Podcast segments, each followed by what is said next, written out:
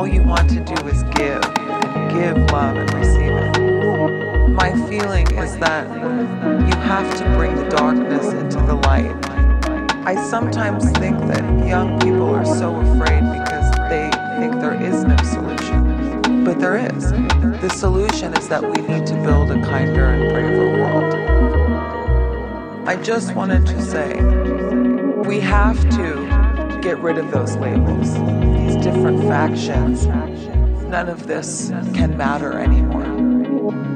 We are unified in our humanity. And the only thing that we all know, we all appreciate in one another is kindness. This has to come before all things, and you must operate relentlessly this way with everything you have.